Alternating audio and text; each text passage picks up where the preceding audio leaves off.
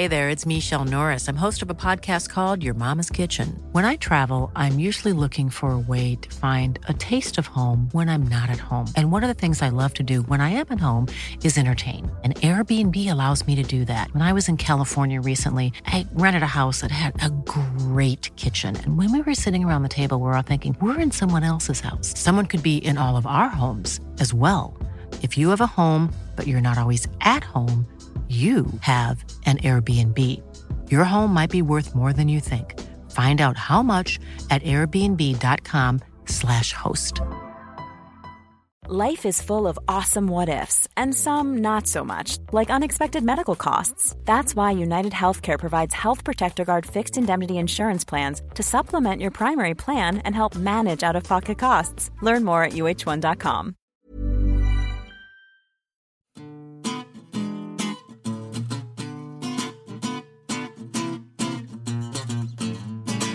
Hi, I'm Anoosh. I'm Ailbhe. And I'm Stephen. On today's New Statesman podcast, we discuss what we're most interested in finding out from the local election results. And you ask us Does Labour have a positive enough vision?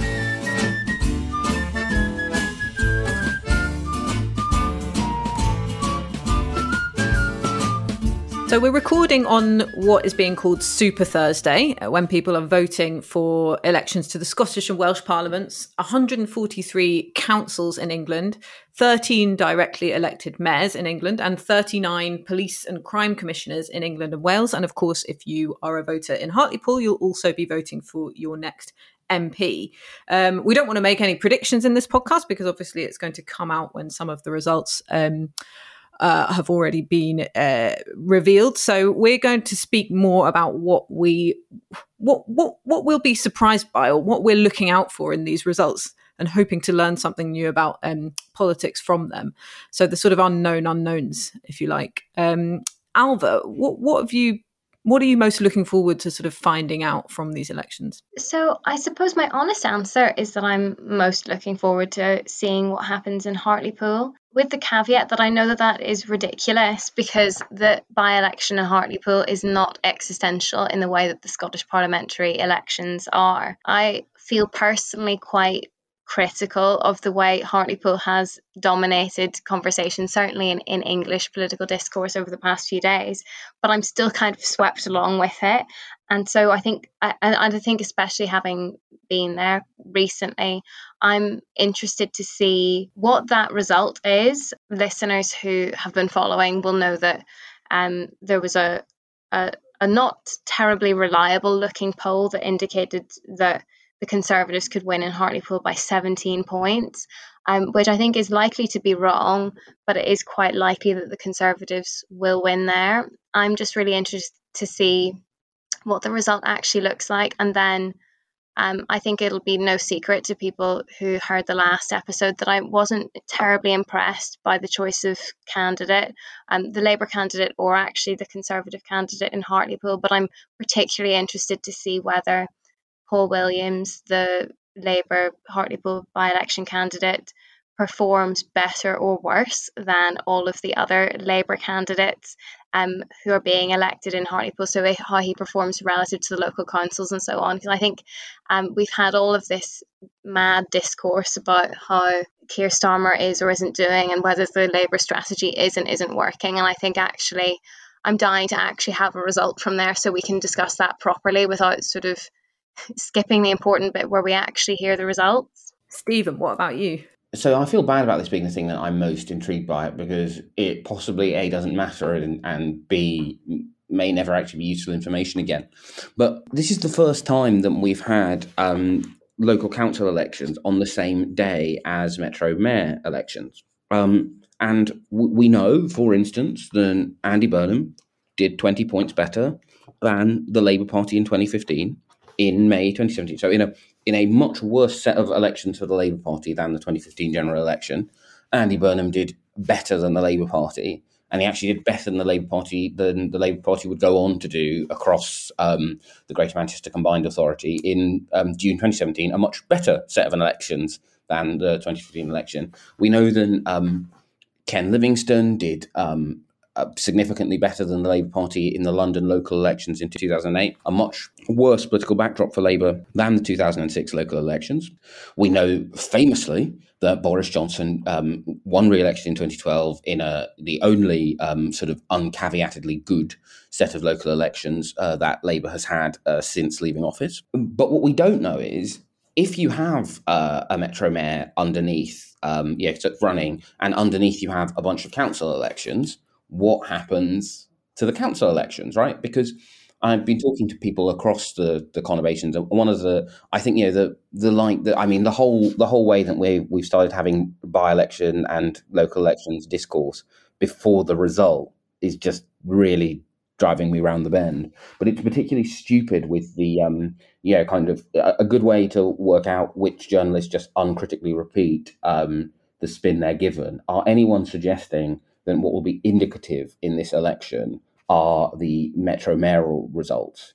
It's just like, yes, they were really indicative in 2017 when Chris Green notably did not lose Bolton West in a 20 point landslide.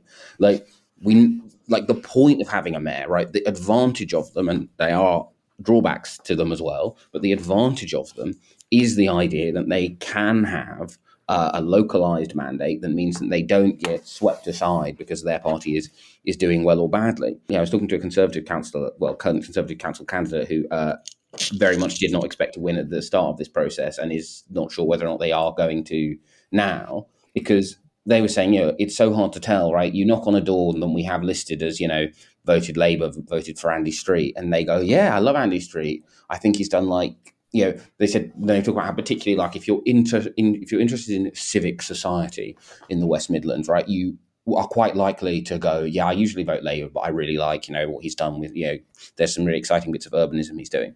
And they said what I couldn't they couldn't work out is when I then went, and are you going to vote for me? And they kind of went, yeah, uh, of course, I, I, will also vote Conservative. It's like they're like, is this is is this someone being polite because I'm asking them, or is this someone who is telling the truth? And I basically had exactly the same conversation about another Andy, Andy Burnham in Greater Manchester, where the reverse conversation, right? Knocking on doors where they know that these are people who voted UKIP and Conservative, but have also voted Andy Burnham. And he was saying, you know, he goes up this drive, you know, this um, this guy, you know, he's he's washing his car, and he puts a big thumb up. He's like, Andy Burnham, voting for him. And I was like, Are you going to vote Labour in the local council election? And they were like, yeah, Labour, they're them too, them too, and it's and and it's just like, well, is that is that them too? Um, I mean, obviously, if they'd done it as un- unenthusiastically as I did there, I think it would have been pretty obvious they were being polite. But we, we, we just don't know. And I'm just I'm just so intrigued about it. Not least because okay, in Hartlepool, um, I suspect that despite our well advertised um, objections and criticisms of Paul Williams as a candidate choice, that we will not be able to say as much as it would satisfy me to be able to to go if they hadn't picked him they would have won but between the fact that there's a metro mayoral candidate and a police and crime commissioner and the councillor we're just going to learn so much about how much candidates do and don't matter um, in a way that I don't think we will ever be able to, which will be actually, I think, hugely useful for political parties, right?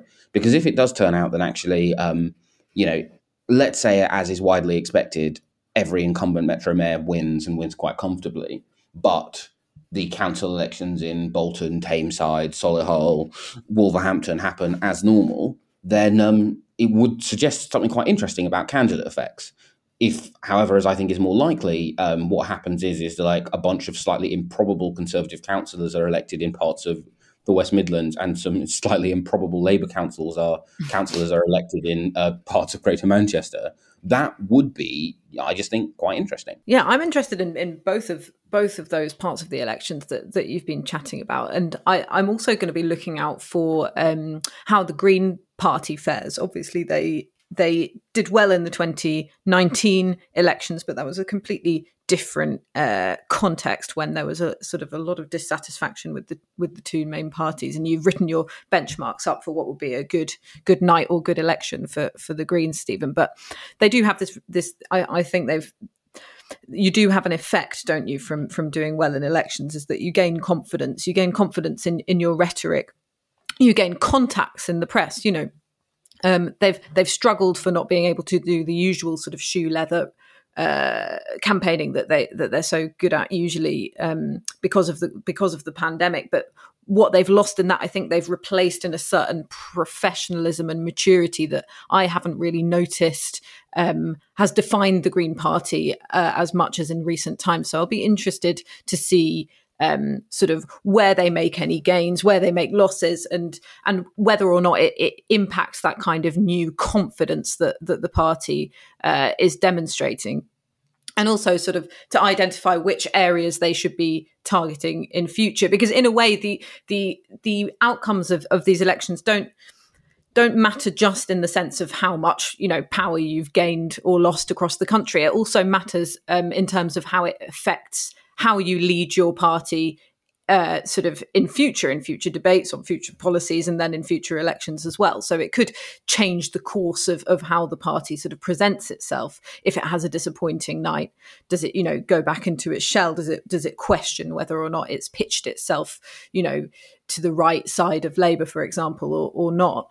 Um, so I'll be interested to see how, how they cope with with whatever the outcome is over these elections. And then, secondly, if I'm allowed a second one, it's a little bit more of a geeky one, but will will voters remember what what these elections are actually for and also how will the parties cope with the responsibilities that voters have given them so what i mean by that is if you're voting for the devolved um, parliaments in wales or scotland are you voting on the basis of how uh, how how the leadership during the pandemic has been? Because it's that the pandemic has really highlighted what the devolved areas are you know what your what your what your parliaments in those countries are actually in charge of. Um, covid-19 has been you know the perfect way of exposing um, where where your first ministers have have power. And so have people noticed that or or are they going to reward the westminster government more um, for those things? And in terms of um, and in terms of, of, of of governments being able to take responsibility for where they have their powers, um, are they going to realise that you know when you're when you're voting for your council, are they going to realise that people want you know uh, uh, people want to have a better council? So I mean, I think that sounds like an obvious thing, but sometimes local government and local elections ignore what you're actually voting for in terms of your local authority, what what services they run, what responsibilities they have. The pandemic has exposed lots of those responsibilities as well. Um, so, if the government, you know, has a good night and and uh, and loses, you know, fewer councillors than than it expected, and can declare declare the elections a triumph, what will it then do? You know, in the councils that it's held, in the places where it's made headway, in in the new electoral map we know that austerity is still ravaging local government. So, I mean, how are the Conservatives expecting to level up if they're going to let this carry on? And, you know, will they be as comfortable, neglect, frankly, neglecting uh, local government if, you know, if these elections reward them? Um, it's a question that I don't think they can carry on dodging for very much longer, particularly as COVID 19 recedes. Levelling up um, was the sort of second plank of their, their manifesto after, after Brexit. And if they are going to neglect these these councils for any longer and allow them to or, or, or, compel them to make further cuts as they are planning on doing uh, in their next budgets um, then you know they they they may find a lot of disillusionment and feelings of betrayal we had we had a good um, we had a good poll. Uh, the the New Statesman Spotlight supplement um, had a good poll of councillors, which showed that 59% of Tory councillors have said they've seen no benefit from levelling up in their local area. As that gets more acute, as the government gets more opportunity to deliver on its promises, um, then you know it might might be tougher for for for the government in in terms of how it you know how it appeals to to voters in the kind of councils that it's targeting this time round. Oh, yeah, I think I agree with that. I raised the thing we haven't mentioned, partly because it's the thing which we don't expect to learn anything from, and I actually can't really see what result could happen would would tell us something that we didn't. Um, yeah, well, I mean, there are lots of results will tell us lots of things, but what I mean is, I, I don't think this is a result where it's like, hmm, I wonder what these three outcomes could mean. Um, but the least interesting result, in some ways, is, and I'm yet to, yeah, there every poll suggests this is what's going to happen. Um, all um, four of the the, the parties, um, I say, sorry, I say all four. That is that is huge. Um, abolish erasure. Uh, all mm-hmm. six of the parties in uh, in God, there's even more than that. Sorry, I will stop counting part Welsh Welsh parties and, and make my actual point, which is that every every party I have spoken to believes that the polls are right. Um, support for Welsh Labour has grown over the course of the campaign. I mean, yeah, as uh, one conservative said, what's essentially happened is that what you'd kind of expect, which is the weirdness of people saying to pollsters, um, yeah, I think the Welsh government has handled this better than England. Yeah, I really like Mark Drakeford. He just seems like a really nice guy. Uh, no, I think I might vote for Plaid or for the Conservatives.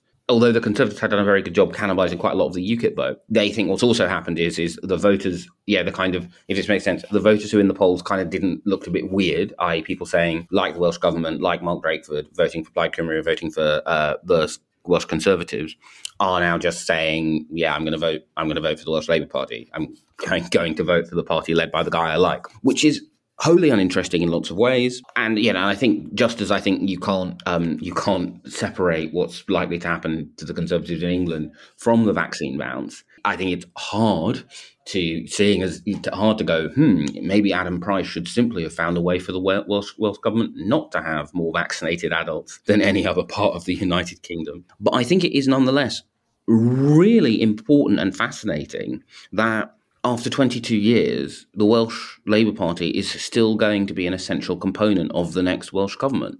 London has become a, a, a Labour heartland. Scotland has very much not become is very much not a, a Labour heartland.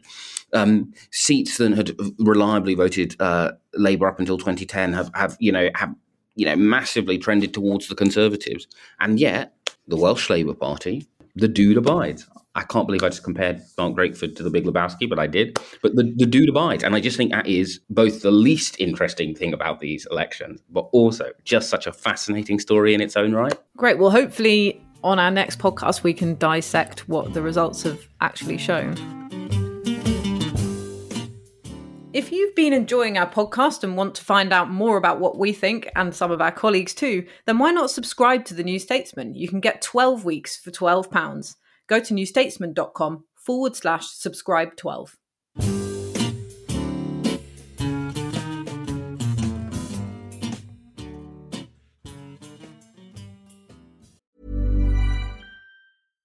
One size fits all seemed like a good idea for clothes. Nice dress. Uh, it's a it's a t-shirt. Until you tried it on. Same goes for your health care. That's why United Healthcare offers a variety of flexible, budget friendly coverage for medical, vision, dental, and more. So, whether you're between jobs, coming off a parent's plan, or even missed open enrollment, you can find the plan that fits you best. Find out more about United Healthcare coverage at uh1.com. That's uh1.com.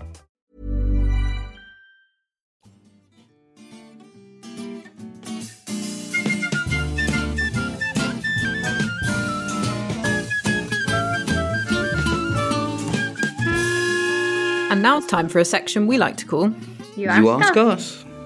So, our question is from Matt Taylor. Thanks, Matt Taylor. A lot of criticism of Starmer and Labour is that they're not setting out a positive view of their plans for England and the UK. One, is that fair? And two, what would such a view look like? And three, do they need to set it out at this stage of the electoral cycle? That's three questions. He slipped three questions in there very sneakily.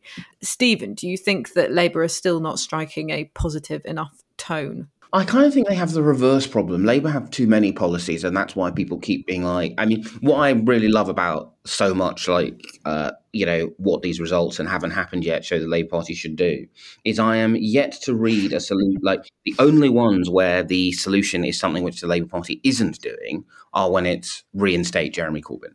You might argue that some of the ones which claim they want other things, actually, that's what they're objecting to, but yeah, like I have read Polly Mackenzie claiming that, oh, you know, their problem is is that they think that you know, like being like brave, clever, and right will help them. It's just like I don't think. I, I think you would have to love Keir Starmer so much that he had a restraining order against you to think that the problem of this Labour Party was just it wakes up every morning and goes, let's just say what we think is the right thing. You have people saying, yeah, I saw like a thread which I thought was exactly right about the electoral importance of having a visible green policy going, but they haven't really added anything. It's just like they announced a huge set of quite interesting green policies and then, you know, let them sit in the air undisturbed for maybe two hours before going, by the way, we have a couple of objections to the coronavirus policy. I'm going to add the massive disclaimer that I think that while that's a huge problem, it, it is a clown's take to believe that if they hadn't done that, then these local elections would go differently. These local elections are going to go the way they're going to go because 60% of the country thinks the pandemic is the greatest threat facing the UK, and an even larger group of people think that the vaccine rollout has been handled well by the respective governments in charge of it. Despite what I said about how it is, I think, interesting that Welsh Labour is going to be re-elected, it would also be quite surprising if they weren't, and if the SNP weren't, and the Scottish and the mm. yeah the Conservatives in England weren't. I kind of think at the moment the Labour Party is kind of like someone who's like needs to cut down the booze and the fags, who then gets knocked down by a car because like they didn't look both ways. Or actually, I guess I, I don't think they really have the look both ways option. They get knocked down by a car because the car mounts the pavement and drives over them. and people go, "Oh, the problem was the booze and the fags," and it's like, I mean, no, it wasn't. Don't be a clown. And what would it look like? I think it would look like a, I think it would be two things basically, just for them to hammer their green agenda, their positive offer for left voters and indeed voters of all stripes in the United Kingdom, fortunately, are into tackling climate change. And then their sort of their crime policy, where they oh god, it has got to that point in the podcast already. They just do need to make access for justice a thing. They need to do what they did in the in the early 90s with NHS waiting lists where they turned a real problem into a tangible weapon. And those should be the two things they do. Basically, just so he has the vibe of Keir Starmer's Labour Party they hate climate change, they hate criminals. Everything they do should reinforce one of those two things until six months before the election, when that is the point for your policies to be uh, to be new and exciting, as opposed to this thing where they have, where you know, more policy announcements and you can shake a stick at. Why, why do it? Ailbhe, did you notice that there was much sort of positive messaging um, from from Labour politicians that you went around with in Hartlepool? Yeah, I think that's the that's a good place to start because I think that there are actually so many things you could say in answer to this question that probably the case study of Hartlepool is an easy way in. This, I suppose, the strange thing about the election in Hartlepool is that there are no dividing lines. That I can't really think of, of an election like this, um, where in the town, basically, everyone is in agreement about what the issues are the you know there's a real lack of jobs liberty steel is closing down there's a lack of investment there's a problem with crime so demonstrated by the closure of the magistrates court and the fact that the custody suite in the police station was closed down in recent years. So you can't try criminals in hartlepool anymore and you can't hold them in cells um, in in the town either. And then there's the issue of the hospital those are the themes that come up everywhere. Those are all in different ways just sort of symbols of how basically everyone in Hartlepool feels that they have been very badly served by politics. That's the consensus. And then on top of that, there's this narrative that I just, you know, touched on that they, they feel like they've been badly served by politicians and they're angry with politicians and with the political system. And you notice when I summarized all the things that have closed there, I didn't say who by. In most cases, it's it's the result of the conservative government, conservative decisions, and conservative cuts. But I think that those links are not that clear. Um, for lots of people, and the Labour MP, to state the obvious, the Labour MP in Hartlepool had to stand down amid allegations of sexual harassment. The until recently, the Labour held council in Hartlepool, ha, you know, was was sort of dogged by allegations of bullying, and there was this general sense that the that the councillors were out for themselves and, and really stopped listening to people in Hartlepool. So there's this feeling of just being badly served by politics rather than by any one party in particular. Or when I think you find it when you put it to people, you know, who in particular do you feel let down by? People feel let, let down by Labour more so than, than the government that has been in power for over a decade. And so Stephen and I were talking about this, and you know, I was saying, you know, it's tricky that the conservative narrative in Hartlepool is exactly the same as the Labour one. What what what was Paul Williams promising? Um, you know, he's identifying, you know, a lack of police on the streets. What's the Conservative candidate promising? More police on the streets. Boris Johnson's up promising that, um, and Jill Mortimer, with the Conservative candidate, is you know looking down the camera and saying, you know, you've been taken for granted for far too long. They're kind of they have exactly the same message, but people are buying it from the Conservatives more. And I think there is really a feeling that the Conservatives are the ones who can actually provide that investment because of their levelling up agenda. That if you have a Conservative MP, you're more likely to see that money. This is probably like a slightly different question to whether they have a positive vision. But Stephen and I were talking yesterday, you know, what happens if the Labour narrative is the same as the Conservative narrative? And Stephen suggested that, you know, it's the government that wins if if there's no challenge there. So I think that there actually is.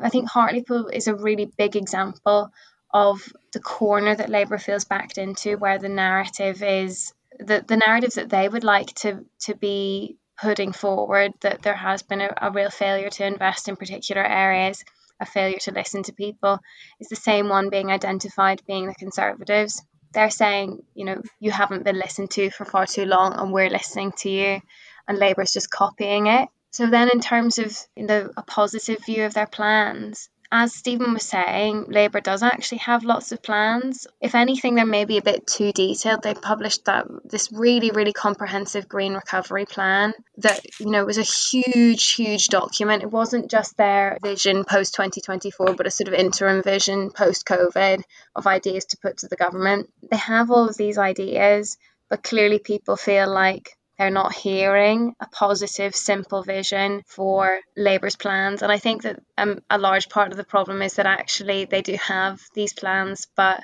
they're not any different to the Labour plans under Jeremy Corbyn. So they've kept the radical policies in a lot of cases, even though no one gives them credit for that, while moving away from Jeremy Corbyn in terms of his radical messaging and image and uh, you know and creating a really stark differential in terms of the response to labour anti-semitism. So even though the policy agenda is largely the same the message that people are, are receiving is is really different. I also just think that you know then there then there are some issues where labour just doesn't know what it stands for like on crime and on defense. I think this the, this sort of the pattern of abstaining on things is so complicated that you know even sitting in a room of journalists not that long ago, none of us could remember how Labour had whipped its MPs to vote on a particular part of a particular defence bill. And that's our job. For you know journalists from lots of different publications because we don't know ultimately what labour's direction on that is. They just sort of want to get away with not having a position because they find it too difficult. So i think it's a mixture of like they have a positive view but they aren't getting a hearing for it because it's the same as Jeremy Corbyn. And then there are other things that they're too scared to take a position on. I think the same as Jeremy Corbyn point is is one that I just don't think people seem to have sufficiently understood, right? To me, the structural problem with the Starmer approach as it currently exists is that so he's given since he became leader several speeches are going to be terrible, and two I think have actually been good. One uh, to the farmers uh, not farmers, yeah, the NFU, to the National Farmers Union, about um, you know reaching out to rural areas and just actually like it was a rare example of where oh you can see how this hey it's the same policies but presented by someone who looks like they could play David Cameron in a movie. It's the only time when it's actually I've I've sit there and gone okay I I can see how this can work but that was because it actually had a way that it was new, which it was it was like here are the rural policy, yeah, here are like the rural and sustainability policies. Which I mean, actually, like let's face it, it's not like Keir Starmer, another like North London based vegetarian, comes at those policies from a different position than Corbyn, but presented not in a kind of like here's some sustainability policies for people in cities, but here's some sustain, the same policies presented in a way that is um, rooted in the concerns of the people in this room. And that's the only time I've gone, okay, I, I understand what you're doing. It's old but different. Whereas Keir Starmer giving a great speech about like, oh, you know, this is why I care so much about tuition fees. It's just like ultimately, so I change the channel. This is a policy you had in the last manifesto and the one before that. It is kind of definitionally not interesting. Um, and it is really striking to me, yeah, the number of times someone said to me, like, they can't abandon X or like they need to like re- recover, recover the spirit of 2017. And it's just like, well, they have. Um, uh, plus, they have a welfare policy now. You know, I mean, I think the people who think then junking the 2017 manifesto would, would necessarily change their position are wrong f- as well, albeit for very different reasons. But the germ of truth there is that Corbynism cannot be exciting again you can think the policies are still necessary, as Starmer clearly does, particularly on tuition fees, right? But the offer has to be something that's actually new, um, not least because the electorally popular and dangerous bits of the 2012 uh, offer are the stuff that the Conservatives have tried to blunt. Now, yeah, I, I think there's an open question about whether or not 10,000 more police or whatever number it is really matters, seeing as they're, you know, being forced to become social workers of last resort. And as a result, police in this country never actually catch any criminals anymore because they have to mop up from, you know, the various cuts elsewhere. But they aren't going to be able to get the joy that Diane Abbott did in 2017 by going police cuts, police cuts, police cuts. So they they they do need to find some way of making the old stuff sing a bit. Uh, and it can't only be that it sings a bit when they're speaking to farmers, as you know, as as, as fond as I am of of farmers, uh, nonetheless. Yeah, that's the big challenge, isn't it? Like the policies are there, and the vision is the vision that Jeremy Corbyn laid out during his leadership. But I think it is about vibe, isn't it? And I, I, do get a little bit of a deflated vibe when I see interviews with with Labour shadow cabinet members, um, and even you know when you speak speak to people behind the scenes who's the mood of the party doesn't feel very upbeat whereas there were times during Jeremy Corbyn's leadership despite the factionalism and, and infighting there, there were times when there was you know definite excitement particularly after the 17 uh, the 2017 result and particularly after certain policy announcements when when there was a feeling of of optimism within the ranks. Um, and then of course it's a way of talking about your policies. So if you're if you're announcing policies to change uh, you know the the status quo, the way the government runs certain things, you know whether it's on education or health or social care or welfare, then you know some criticism is baked into that. So you are going to have to say negative things, and there's a lot of thinking on the left about how you reframe those arguments so that you're not leading with the negative. So you're not saying, well, you know, air pollution is at X amount because the government broke its promise on X target, so we would do this could you flip that round and say, you know, imagine a world where, you know, without air pollution, your child can cycle to school or whatever, and lead with the vision rather than the criticism. Obviously, it's really difficult because the only reason an opposition is announcing new pol- proposals for policies is so that they can get into power and change things that they they don't see as uh, going particularly well. Um, but it's I think I, I think there's a lot of work being done on that because there is a feeling sort of among policy wonks on the on the progressive left or people you know people who have worked for, for charities and think tanks on this stuff for a long time that, that the labour party still isn't getting getting that kind of framing right. You know there's an i there's a feeling that they're sort of very good at talking about problems but not so good about laying out the vision for what it would look like if they fixed the problems or if they had a chance to to fix the problems. Um, i did a piece on low traffic neighborhoods recently and whether or not they'll they'll sort of play a part in in the local election results. And um, I, I, someone was explaining this kind of framing problem to me that if you go you know on the radio and try and argue for low traffic neighborhoods and you you know you're armed with stats about cars on the roads and pollution and how much rat running there is then you're going to get less of a good hearing and uh, than if you sort of lay out what you know how nice it is to to walk down a street that doesn't have motor traffic on it for example. It sounds really simple but it's that flip round that i think the labour party still needs to get right. And obviously the fact that they've got so many policies does get in the way of that as well. Um, but and and it's easy for me to say you know i'm not a politician but i do think that there would be I think there's a, there's a chance to sort of change the way you talk about austerity and its impacts, or you know various other policies, the cronyism and the the yeah, particularly the cronyism. That's another good example where you could kind of lay out a vision for a Westminster and a, and a world of uh, politics and policy that sort of where the rules are fair.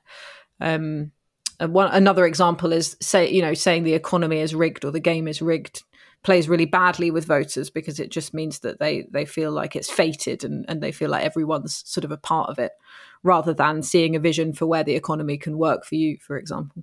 I think that this is a really good question, I would say, because um, right before we recorded this podcast, I had um, lunch with someone who, you know, it would be professionally obliged to to follow all of this very very closely and, and would be incredibly well informed. And and they were saying that they're not entirely sure what Keir Starmer stands for. We've been talking about the the Labour strategy and sort of dialing down the more divisive cultural issues and trying to unite the, their their voter co- voter coalition around a, a radical economic message. And they were saying, well, where is that?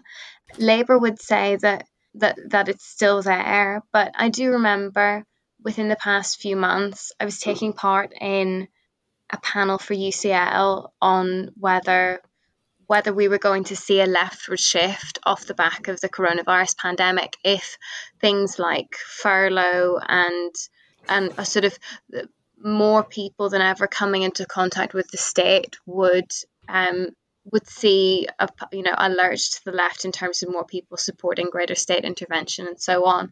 And also whether people would be more interested in radical interventions around changing the working week in a universal basic income all of those things. So whether whether you know there's this sort of whether there is a big radical uh, moment in our politics to present uh, a really big grand vision. And i thought well to, to add value to this panel, I should try to see what the shadow cabinet thinks about this. So I made a few calls, and I have to say that at least one person I talked to was terrified of sounding radical, and the, the the emphasis was very much on how Labour would be responsible with the public finances, um, uh, on how you know the it's the it's the new economic consensus that you know you shouldn't you know have tax cuts or you shouldn't have austerity coming out of the pandemic but you know that they're doing it in, in their very sensible safe way and that they they have economic orthodoxy on their side which i you know i knew already and you know which is absolutely you know a, core part of labour's offer.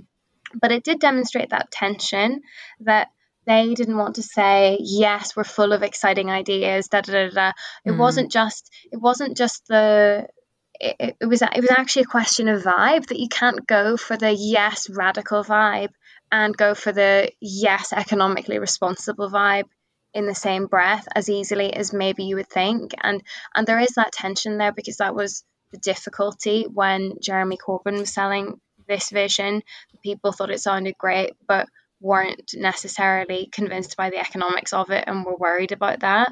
Um, Labour's really trying to work on that, but it means I think that you know if the person I was having lunch with um, doesn't think that Labour has a radical economic offer, and this person is incredibly well informed, then I don't think that the person sending in the question or the people criticising Labour for not having a vision are to blame for not understanding that it kind of does because it's certainly not selling it. And I think we're, we're, we've all acknowledged the challenges that Labour has in selling that. But ultimately, I don't think that that positive vision is cutting through. I think to return to you know my you know my chain smoker who gets hit by a, a car mounting the pavement. Um, it, it's it's the flip side of that, right? Is is the car because the chain smoker keeps drinking and, and eating too much fatty food? No. Um, is that chain smoker um, on a trajectory to live a long, um, emphysema free life? No. I don't think any of the kind of yeah. I, I feel yeah. One of us, oh yeah, I, one of us uses the term they just don't have a clear vibe. Yeah, like every other week, basically. And is the lack of a clear vibe the problem today? No, but it obviously is a bigger problem than the problems they have today, all of which um, they basically just need to calm down, grit it out, and like that stuff will take care of itself. But I think they really do need to think about exactly as Ailbhe says, right? If you want to be reassuring, you've kind of got to like you can you can have plenty of radical policies if you want, but I just continue to think that like the Labour together idea of like, oh, you're reassuring and you're radical. I'm just like you're one or the other. And I kind of think that if you look um, you know, if, if you have like a strong chin and you look like you're from central casting and you, um, and you know, you have a very corporate style, right? He has a very corporate style of leading the, I don't mean that in a business sense. I mean, in yeah, kind of, he has run a big, yeah, a big modern, modern organization, right? That is the way Keir Starmer approaches politics, the way he approaches running the Labour Party. Now, yeah, he also has like a bunch of like views about how he wants society to change. And yes, he is leading the Labour Party in a position to the left of Ed Miliband, but but he's never going to convey that. I actually think it'd be better off if their vibe was duller than they are. Like, I think the Cameron thing is exactly it, right? I think it, you say now David Cameron was to the right of Boris Johnson's government, and people just do seem to think you're you're just like you know you're crazy or you're a Lexiteer. Um, but it's true. It's just that Cameron could not have presented himself as anything other than a I'm just a nice guy with a Boden jumper. Whoopsie, did I just shrink the state? Um, and I think if there is a path to victory for this Labour Party, it is a kind of similar kind of I'm just a calm and boring guy, and we wouldn't do anything bad.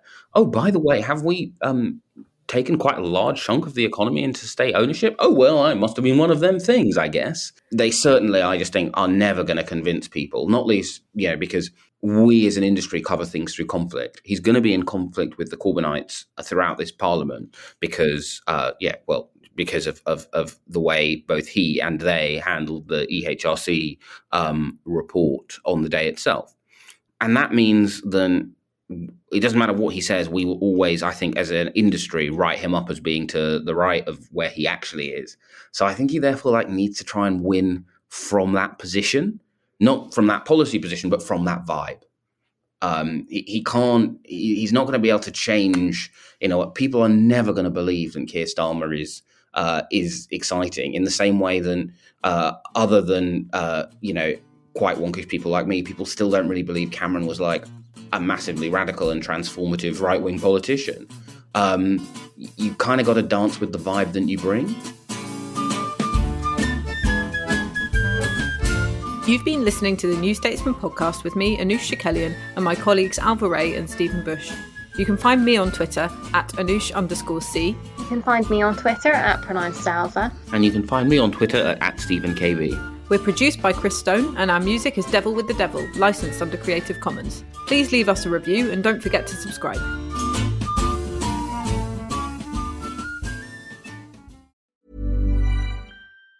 Even on a budget, quality is non negotiable. That's why Quince is the place to score high end essentials at 50 to 80% less than similar brands. Get your hands on buttery soft cashmere sweaters from just 60 bucks, Italian leather jackets, and so much more. And the best part about Quince, they exclusively partner with factories committed to safe, ethical and responsible manufacturing. Elevate your style without the elevated price tag with Quince. Go to quince.com/upgrade for free shipping and 365-day returns. Hi, I'm Daniel, founder of Pretty Litter. Cats and cat owners deserve better than any old-fashioned litter. That's why I teamed up with scientists and veterinarians to create Pretty Litter. Its innovative crystal formula has superior odor control and weighs up to 80% less than clay litter. Pretty Litter even monitors health by changing colors to help detect early signs of potential illness. It's the world's smartest kitty litter. Go to prettylitter.com and use code ACAST for 20% off your first order and a free cat toy. Terms and conditions apply. See site for details.